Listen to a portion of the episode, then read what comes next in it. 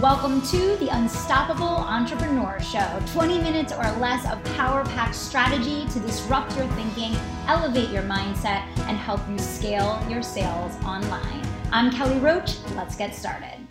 All right, welcome back, everybody. This is the Unstoppable Entrepreneur Show. Thank you so much for being here. I have an amazing guest for you guys today. Ken Coleman is with me. He's the number one best selling author and nationally syndicated radio host that helps individuals to find, discover, uh, live what they were born to do, and then helps them take practical steps to make it a reality. So, Ken, welcome to the show. So excited to have you here. Thanks for having me, Kelly. I'm looking forward to it.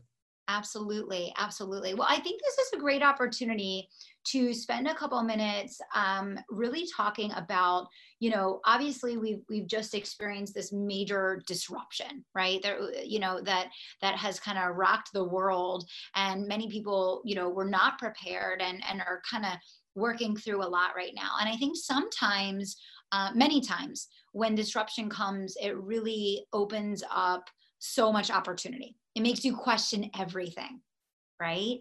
And you know with you having this specialization and helping people to really find their purpose and then and then put practical steps in place uh, to pursue it I, I would love to hear your perspective on this opportunity that's been created with this disruption and, and maybe give people like some insights on how to think about that. Well i think there's there's a couple of things that come to mind. You know the disruption is good for those people who uh, were not really happy in their work in the first place. We know that in February you had this really strange dichotomy. And at the end of February, we had 3.5% unemployment, uh, the lowest unemployment rate in the modern history of our country. And then you also had 70% of Americans not happy in their work. And there's one of two reasons why that's the case. Usually it is because they're not connected to the work, there's no passion. They're good mm-hmm. at their mm-hmm. job, but they don't love it. The second major reason that 70% of Americans were unhappy is what I would say is an unhealthy environment, toxicity. Toxic team members, toxic leader. They don't feel appreciated, they don't feel noticed. And we know from research that people leave companies, not, excuse me, they leave leaders, not companies. So that's the snapshot of where we were. And so when this disruption comes in, for those people who already weren't happy and they either get laid off or furloughed, it really is a great time for them to to face the reality that I wasn't happy in the first place, and it's a wake up call. Do I want to go back to that uh, if I get called back on a furlough, or now that I've been laid off?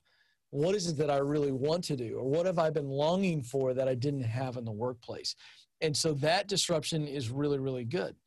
The other thing that this this disruption is good for is those people who are on purpose and maybe they were working the day job while pursuing the dream job meaning you know a lot of your audience obviously are entrepreneurs so they've got that side hustle uh, or maybe they were full-time in their entrepreneurial venture.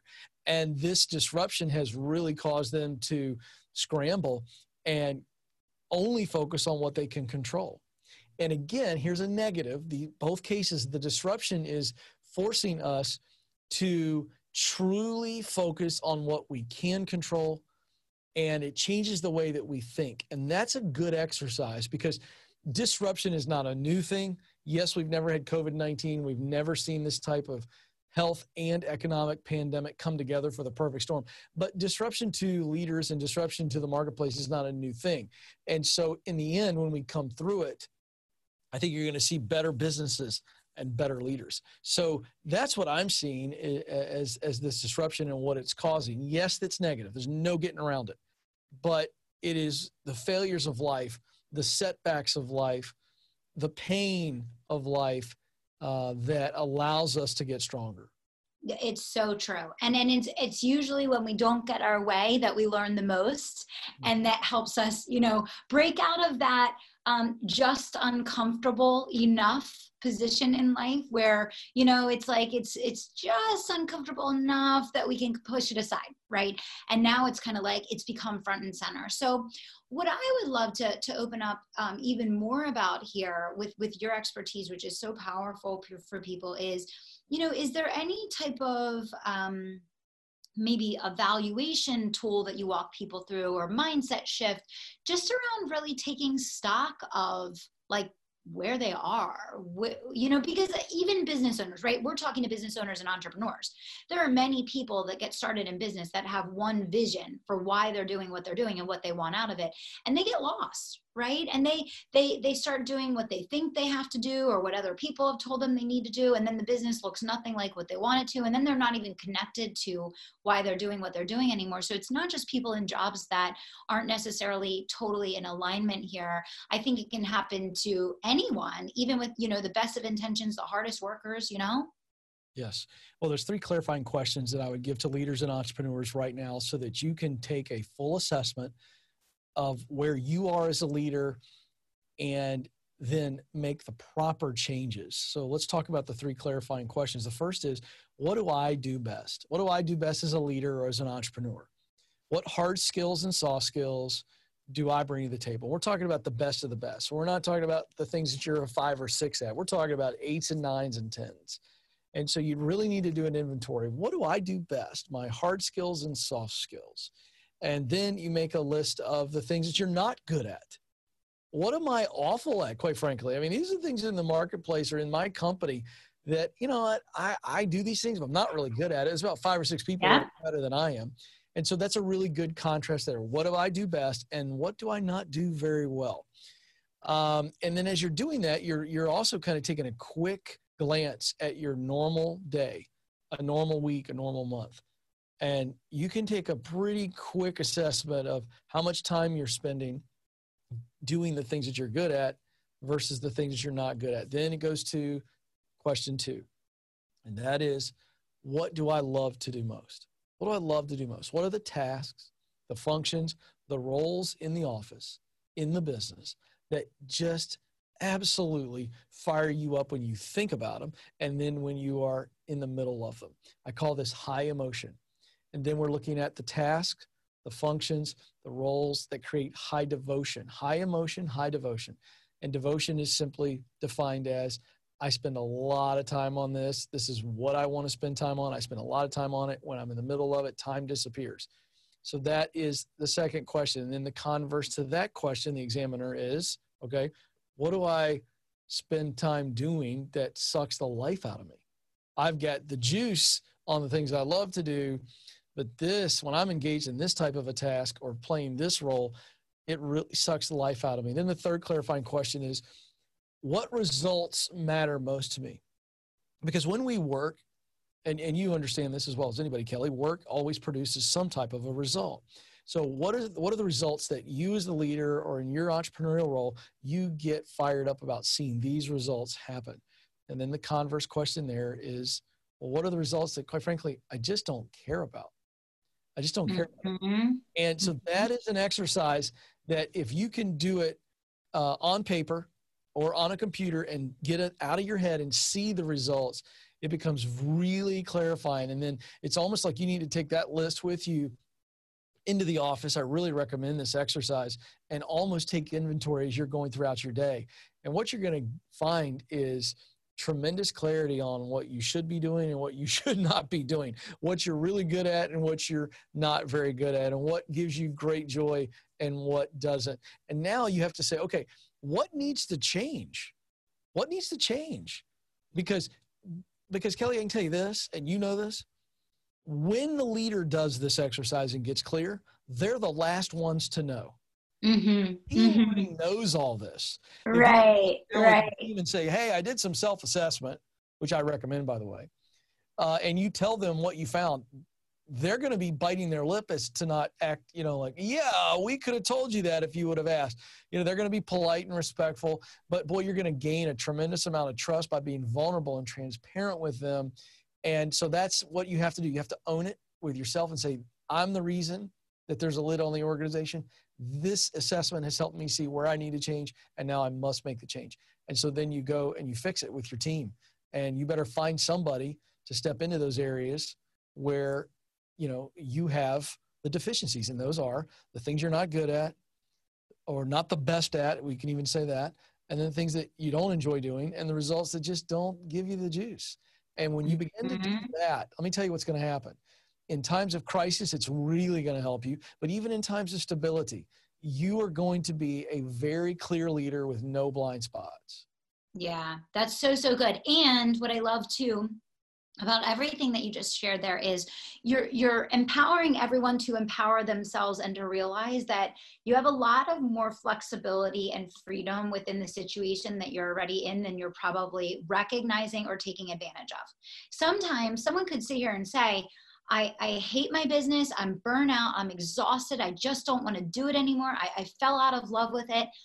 And it's not the business it's that they're spending all their time in the business on the things that frustrate them, drain them, exhaust them, are not in alignment with their zone of genius. So if they use a team effectively to do the things that they're not good at and realign themselves with the reason why they got in the business doing the things that are in alignment with exactly what you just walked them through, this, you know, assessment of like where where do they belong, right? In the business, you could go from being in a state of being ready to to throw in a towel to being excited and and motivated and passionate again practically overnight with some of these changes. Yeah it's instant. You know i've actually been on phone calls with callers on my show. In fact one that sticks out to me that's really a great example of what you just described was a dentist. And he started off the phone call and we've got a successful dentist. I don't get a lot of these calls. And right. yeah. Dentist for 20 years and i'm miserable. I don't even want to go in anymore and it's a very successful, it's very profitable, but I don't even want to go in anymore. But here's the problem I'm, I'm in my 50s. I have no idea what in the world I would do. And it just seemed odd to me. And so, knowing what I know and you know about what we just discussed, I started digging in and come to find out, uh, you know, that he was involved with a lot of facets of the business that he didn't enjoy because he was the founder, he's the owner, he's the dentist.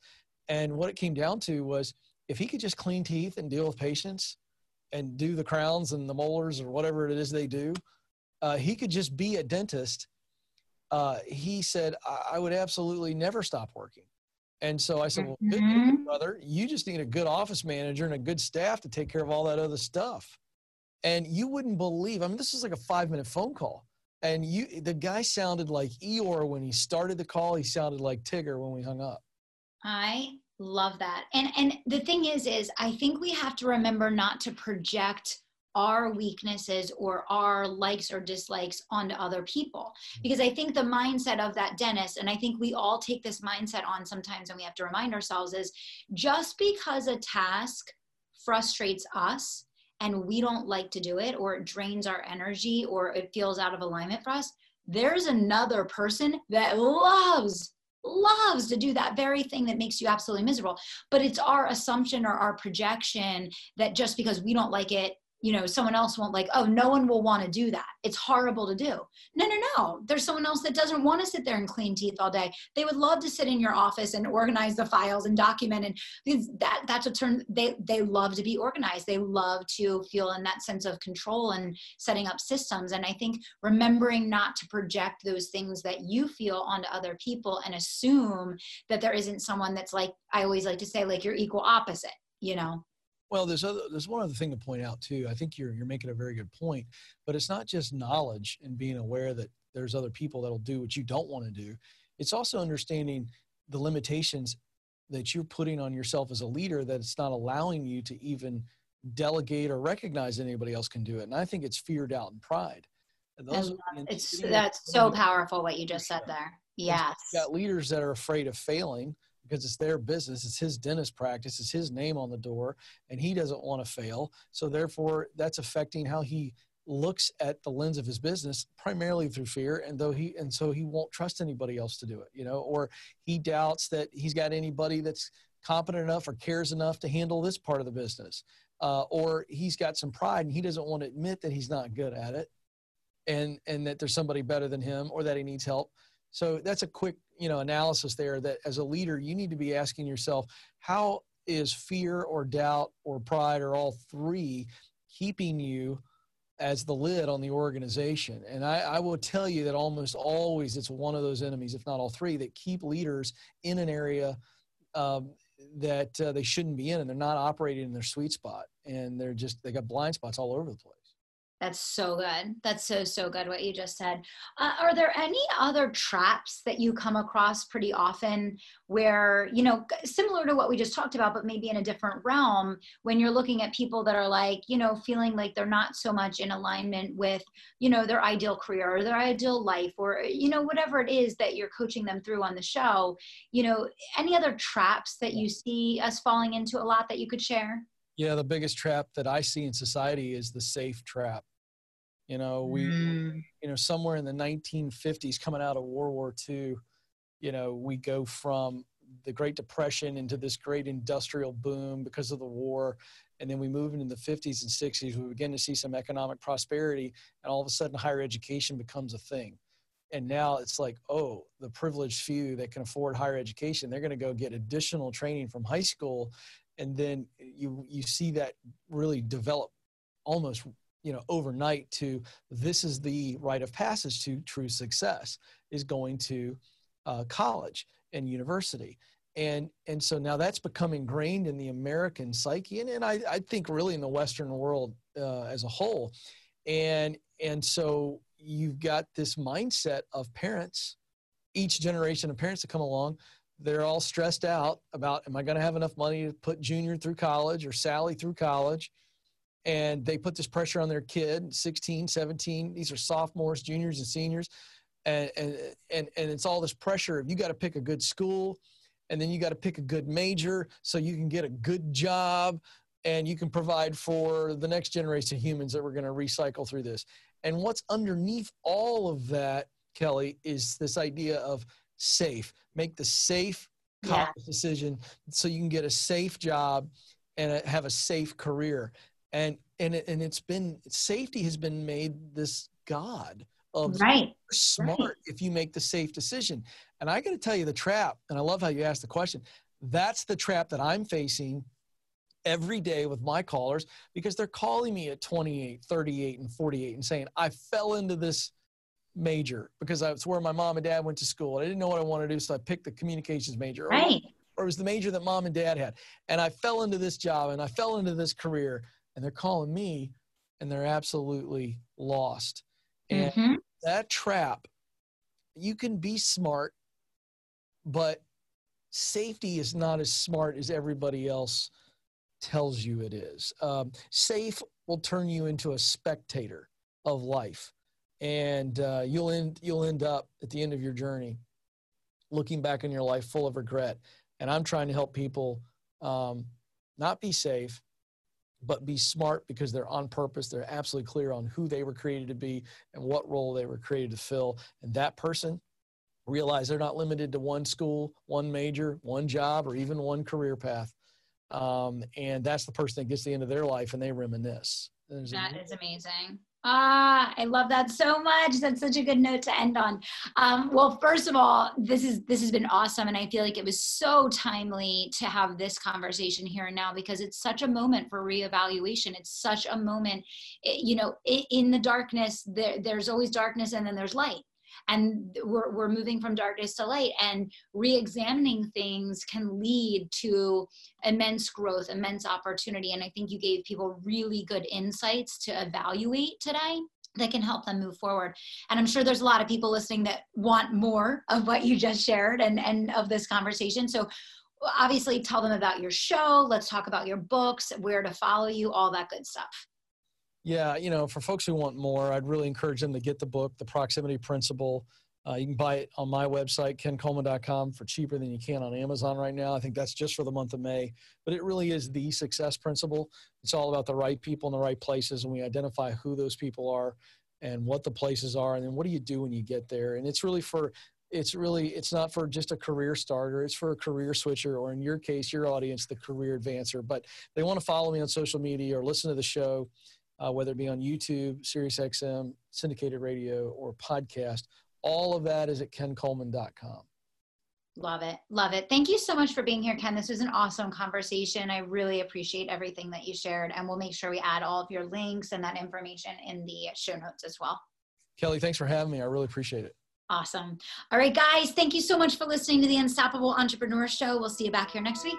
To join the absolutely free live launch workshop where you will learn the simplest method on the planet to simplify your launches and scale your service based business online. Text live launch, all one word, to 44222. Text live launch to 44222. We'll see you on the inside.